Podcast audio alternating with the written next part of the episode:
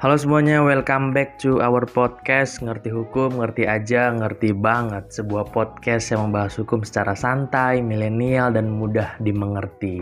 Dengan gue Fikra, kembali lagi kita di podcast sesi kelas. Sebuah podcast yang memang kita desain, kita rancang untuk mempelajari hukum melalui podcast. Di edisi kali ini, di sesi kelas kali ini, kita akan membahas tentang penggolongan hukum.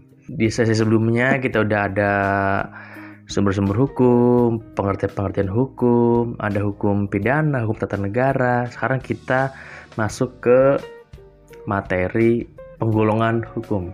Kenapa sih hukum itu mesti digolong-golongkan gitu, mesti dibeda-bedakan? Memangnya ada apa? Kenapa itu terjadi? Dulu sebelum gue masuk fakultas hukum, gue ngelihat hukum itu cuma apa ya? Kayak ada hukum pidana aja gitu, ada hukum perdata aja. Itu gue nggak tahu kalau misalkan ada hukum-hukum lain yang banyak yang jumlahnya itu mungkin di luar yang gue tahu gitu kan.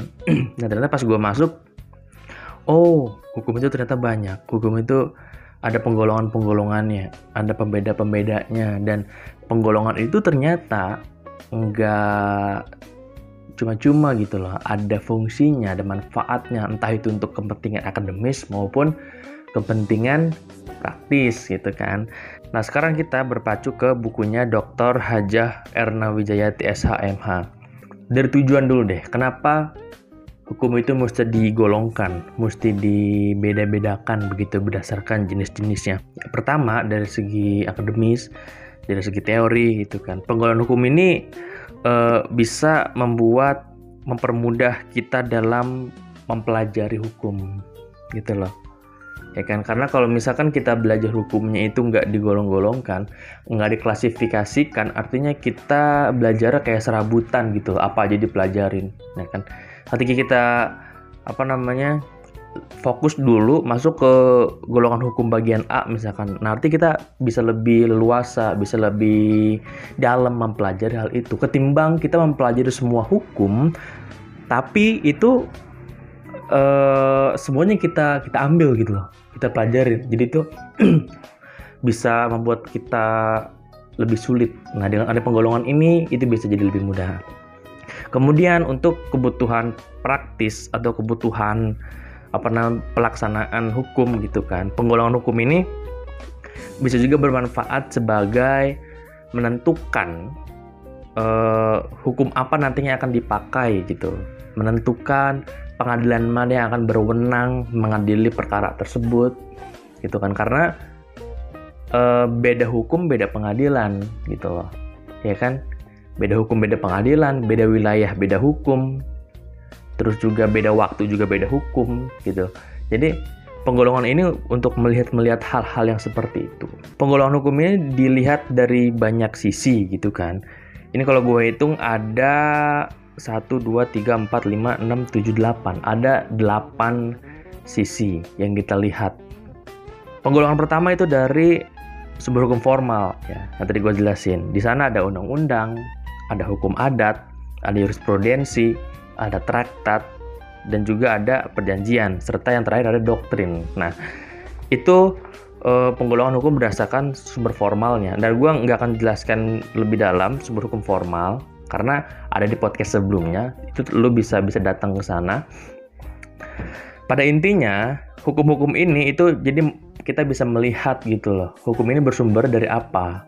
Kalau misalkan hubungan uh, Malaysia dengan Indonesia misalkan maka hukum yang bersumber bukan dari hukum undang-undang yang ada di Indonesia bukan. Tapi hukum internasional gitu loh. Hukum internasional itu apa? Bisa jadi perjanjiannya gitu kan konvensinya gitu loh Nah, jadi eh, bisa dibedakan peristiwa apa yang sedang terjadi. Yang kedua itu hukum digolongkan berdasarkan isi dan ketentuan yang diatur. Di penggolongan yang kedua ini, hukum itu dibagi menjadi dua, teman-teman. Pertama ada hukum privat dan kedua ada hukum publik. Hukum privat ini itu hukum yang mengatur hubungan antara orang yang satu dengan orang yang lain. Gitu loh.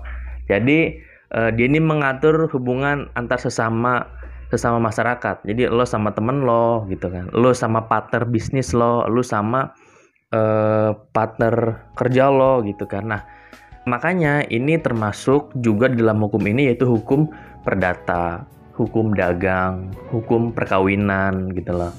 Ya kan? Karena ini benar-benar mengatur hubungan orang antara orang. Ya kan? Dan hal-hal yang biasa kita lakukan pun di hukum privat ini itu kayak kita bikin perjanjian sama orang gitu loh. Kita uh, ber, berhutang sama orang, jadi kita pinjam uang sama orang gitu kan. Itu masuk ke dalam hukum privat, hukum perdata misalkan kita mau jual beli tanah sama orang, pasti dibikin dong surat perjanjian jual beli.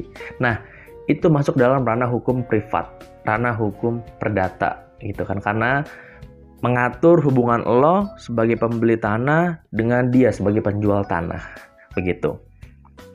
Lalu yang kedua ada hukum publik. Hukum publik ini hukum yang mengatur hubungan negara atau alat-alat negara dengan warga negaranya. Jadi hukum publik ini itu mengatur hubungan antara negara dengan warga negaranya. Jadi jadi warga negara ini diatur sama negara supaya dia jangan melakukan sesuatu, boleh melakukan sesuatu gitu loh. Contohnya apa? Ada di hukum pidana. Hukum pidana ini masuk dalam hukum publik, ya kan? Karena e, di pidana, di hukum pidana itu itu kan banyak larangan-larangan kan selain larangan juga ada hukuman-hukumannya gitu loh dan itu merupakan eh, apa namanya ibaratnya apa ya perintah dari negara buat masyarakat supaya lo jangan lakuin itu gitu ya kan jadi tingkatannya berbeda gitu antara masyarakat dan negara kalau privat posisinya sama masyarakat dengan masyarakat nah kalau di publik posisinya beda ada masyarakat dengan negara jadi posisinya nggak seimbang gitu lalu eh, yang ketiga itu penggolongan uh, menurut kekuatan berlakunya. Ada dua jenis kekuatan berlakunya itu. Pertama, hukumnya itu bersifat memaksa dan kedua hukumnya bersifat mengatur. Hukum bersifat memaksa ini gimana? Jadi hukum ini itu dalam keadaan konkretnya itu harus ditaati gitu, nggak bisa dikesampingkan oleh apa pun. Contoh di hukum pidana. di hukum pidana kita dipaksa untuk tidak melakukan pencurian, tidak melakukan uh, pembunuhan gitu kan karena kalau kita melakukan itu pasti ada hukumannya ya kan ada pidana penjaranya pidana dendanya gitu jadi kita benar-benar dipaksa. Apalagi misalkan uh, pajak hukum pajak gitu kan. Di undang-undang pajak kita dipaksa untuk membayar pajak. Ya kan? Kita dipaksa membayar pajak. Kalau misalnya kita nggak bayar pajak pasti ada sanksinya. Entah itu sanksi administrasi atau sanksi apa pun gitu loh. Lalu yang kedua itu ada hukum yang bersifat mengatur. Hukum bersifat mengatur ini dalam keadaan konkret itu bisa dikesampingkan gitu loh. Dengan perjanjian. Ya tadi gue bilang perjanjian kan masuk ke dalam hukum privat ya kan. Nah misalkan di dalam perjanjian. Kalau misalkan eh, lu bikin perjanjian sama orang ya kan? Terus diisi perjanjian yang lu tulis sama sama dia bahwa kalau misalkan salah satu pihak ini nggak melaksanakan kewajiban ya kan? Maka akan selesaikan secara kekeluargaan misalkan ya kan? Nah padahal secara hukumnya itu kan kalau misalkan orang nggak melaksanakan kewajiban itu ber, ber, berarti masuk ke dalam kategori one prestasi. Dan itu bisa digugat gitu kan. Itu hukumnya. Tapi itu bisa dimodifikasi dengan cara eh, apa namanya perjanjian. Jadi lo sama dia menyepakati apa dan itu yang dilaksanakan gitu loh. Sifatnya mengatur aja. Dan itu bisa dikesampingkan gitu. Dan yang keempat itu berdasarkan fungsinya. Hukum digolongkan berdasarkan fungsi. Fungsi yang pertama ada hukum material. Hukum material ini uh, hukum yang mengatur isi yang menerangkan perbuatan manusia yang dapat dihukum dan hukuman yang dapat dijatuhkan. Ingat, hukum material itu berisi hukum-hukum tentang apa yang nggak boleh lo lakuin. Dan kalau lo ngelanggar lo bakal dapat hukumannya. Contohnya apa? Ada kitab undang hukum pidana. Itu material ya kan? Karena kalau lo ngelanggar KUHP lo pasti dilang lo, pasti uh, dapat hukuman gitu kan? Terus kayak apa lagi? Misalnya undang-undang undang-undang uh, tindak pidana korupsi misalkan. Nah, nah itu hukum material. Karena kalau misalnya lu korupsi, maka lu akan terjerat undang-undang korupsi. ada hukum material pasti ada juga hukum formil. Nah, hukum formilnya ini ini merupakan uh, hukum mengatur gimana caranya mempertahankan hukum material. Anggaplah kita sebut hukum mat, hukum formil ini itu hukum acara, gitu hukum acara. Kenapa gue bilang hukum formil untuk mempertahankan hukum material? Pertama, kalau misalkan ada seseorang yang melakukan pencurian, ya kan, artinya dia melanggar hukum materialnya yaitu apa? KUHP ya kan? Nah ketika seseorang udah melakukan itu kemudian dihukum dan prosesnya proses dia dihukumnya itu sampai dia difonis ya kan? Proses dari dia disidik masuk ke penuntutan masuk ke persidangan sampai dia difonis itu ada di hukum formil. Hukum formilnya apa? Hukum acara pidana gitu dan itu nggak cuma terjadi di hukum pidana ya itu juga bisa terjadi di hukum-hukum lain. Contoh, di tata usaha negara misalkan. Di tata usaha negara, hukum materialnya apa? Hukum materialnya bisa banyak. Ada itu di pertanahan, ada itu di, di kepegawaian gitu loh. Karena kan dia kan mengurusi tentang eh, produk-produk hukum yang dikeluarkan dari pejabat tata usaha negara, ya kan.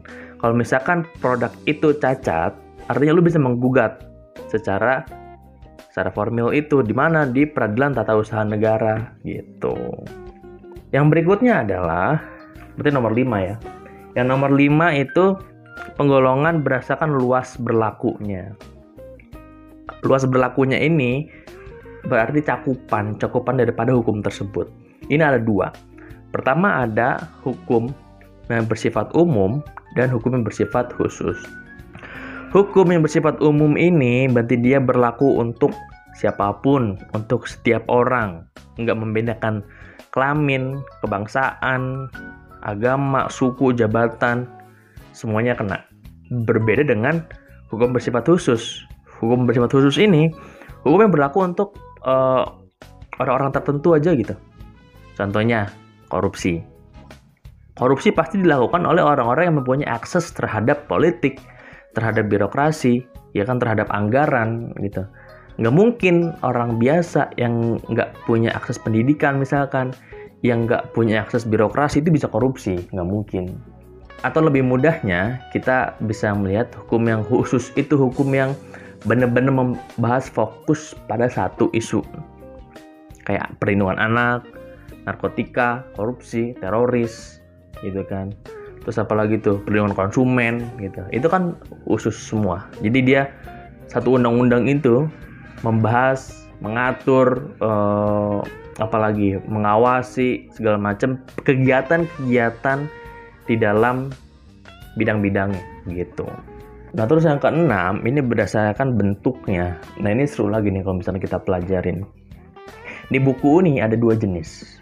Yang pertama itu hukum tertulis yang dikodifikasikan. Yang kedua, hukum tertulis yang tidak dikodifikasikan. Pertanyaan yang muncul, apa itu kodifikasi?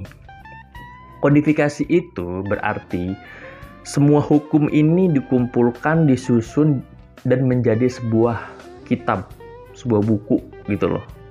Contoh, kayak KUHP, kan kitab undang-undang hukum pidana. Terus ada lagi KUHPER, Kitab Undang-Undang Hukum Perdata. Terus ada juga KUHD, Kitab Undang-Undang Hukum Dagang. Itu kodifikasi. Nah, tadi jenis ada dua, yang tertulis dikodifikasi sama yang, yang tertulis dan dan tidak dikodifikasi. Yang tidak dikodifikasi itu berarti hukumnya ini ditulis, dibikin, dibentuk, ya kan? Tapi nggak disatukan gitu dalam satu kitab, ya kan? Jadi kalau misalkan pemerintah bikin undang-undang uh, perlindungan anak ya udah itu perlindungan anak semuanya. Perlindungan anak nggak disatuin ke undang-undang perkawinan misalkan enggak gitu. Jadi ini uh, berdiri sendiri dia sektoral masing-masing bidangnya. Kalau gue boleh tambahin sebetulnya ada juga hukum yang tidak tertulis ya kan? Hukum ter tidak tertulis memang ada ya ada. Ada juga hukum adat. Hukum adat itu hukum Eh, nggak eh, tertulis ya. tapi ada beberapa juga hukumnya dituliskan gitu. Ya mungkin di zaman zaman zaman uh, kerajaan gitu. kita kan Indonesia kan dulunya kerajaan banyak kerajaan kan. Di zaman kerajaan mungkin ada juga dulu kitab-kitab peninggalan zaman dulu yang itu dituliskan gitu kan. Tapi kebanyakan hukum adat itu nggak ditulis. Dia hidup sendiri gitu. Hidup dengan sendirinya. Di masyarakat dinamis dia mengikuti zaman. Itu biasanya ada di daerah-daerah yang memang eh, apa ya gue bilang ya jauh dari kota lah. Karena kalau misalkan udah masuk ke kota itu kan sifatnya udah individualis kan. Eh, nggak uh, kelihatan hukum adat. Tapi kalau misalkan lu main ke ke daerah desa ke perkampungan itu pasti masih kental. Kita bisa lihat dari mana. Misalkan ya dari nama deh nama. Ada banyak orang-orang yang menggunakan nama uh, keturunan dari orang tuanya gitu loh ya kan? Nah itu juga termasuk hukum adat ya kan? Karena kalau misalkan dia nggak pakai nama itu pasti dia melanggar aturan. Dan pertanyaannya terus gimana yang nuliskan? Kalau misalkan kita nggak pakai nama pengen orang tua itu melanggar hukum kan uh, susah dicari. Yang bukan nggak ada tapi susah dicari gitu kan? Nah itu salah satunya cara kita melihatnya. Terus yang ketujuh itu ada berdasarkan tempat berlakunya. Nah, ini yang tadi gue bilang. Pertama ada hukum nasional dan kedua ada hukum internasional gitu Kalau misalkan hubungan hukumnya itu terjadi di dalam wilayah negara, ya kan misalkan lo mau jualan ke orang di Kalimantan, lo di Jawa, pasti yang berlaku hukum nasional dong, hukum yang ada di Indonesia. Tapi ketika lo melakukan uh, apa bisnis lo gitu kan, lo expand ke luar negeri, lo sering ekspor impor, ya pasti berlaku hukum internasional dong. Nggak mungkin lo pakai hukum di negara kita gitu. Itu juga berlaku di uh, pemerintahan. Misalnya pemerintah melakukan perjanjian sama negara lain, yang itu yang berlaku adalah hukum internasional, bukan hukum nasional.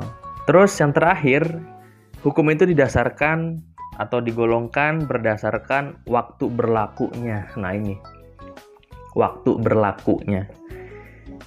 Anak hukum pasti tahu karena pertama kali masuk ke fakultas hukum lu pasti diajarin yang namanya ius constitutum dan ius constituendum ya. Apa itu mereka? Pertama, ius constitutum itu merupakan hukum positif atau hukum yang berlaku sekarang bagi masyarakat Intinya hukum positif itu atau ius constitutum itu hukum berlaku sekarang deh, sekarang banget nih yang ada di negara kita nih hukum berlaku sekarang. Itu ius constitutum. Terus ada ius constituendum. Ini hukum yang dicita-citakan atau hukum yang diharapkan berlaku yang akan datang. Sekarang nih ada RUU Cipta Kerja, ya kan. Terus ada RUU PKS misalkan. Ya walaupun kontroversi tuh mau disahkan atau enggak gitu kan tapi itu merupakan ius constituendum jadi karena belum belum berlaku kan belum berlaku belum disahkan. Jadi kita mengharap dengan berlakunya hukum RUU PKS misalkan kita mengharapkan bahwa tidak ada lagi kekerasan seksual. Gitu loh. Kita berharap tidak ada lagi eh, apa namanya perbuatan-perbuatan yang bisa merendahkan kaum perempuan misalkan ya kan. Nah itu merupakan ius constituendum Yap, itu merupakan uh, penggolongan-penggolongan hukum yang kita bahas hari ini. Gue di sini mau berbagi informasi aja gitu kan, karena gue merasa sebagai orang yang berlatar belakang hukum, gue punya tanggung jawab gitu loh, punya tanggung jawab bersama mengerti hukum juga untuk memberikan informasi hukum supaya apa? Supaya masyarakat bisa lebih melek hukum, ya kan melalui media-media kita ada di Instagram, ada di Spotify gitu kan, ada juga di TikTok gitu. Jadi uh, kita memanfaatkan semua untuk masyarakat bisa lebih melek terhadap hukum. Sampai di situ dulu pertemuan kita, bahas-bahas kita tentang hukum. Kunjungi kami di Instagram @ngertihukum.id, terus di TikToknya TikTok ngerti hukum dan juga di website kami yaitu legalvisit.id. Oke, sampai ketemu di next podcast. Ngerti hukum, ngerti aja, ngerti banget. Bye bye.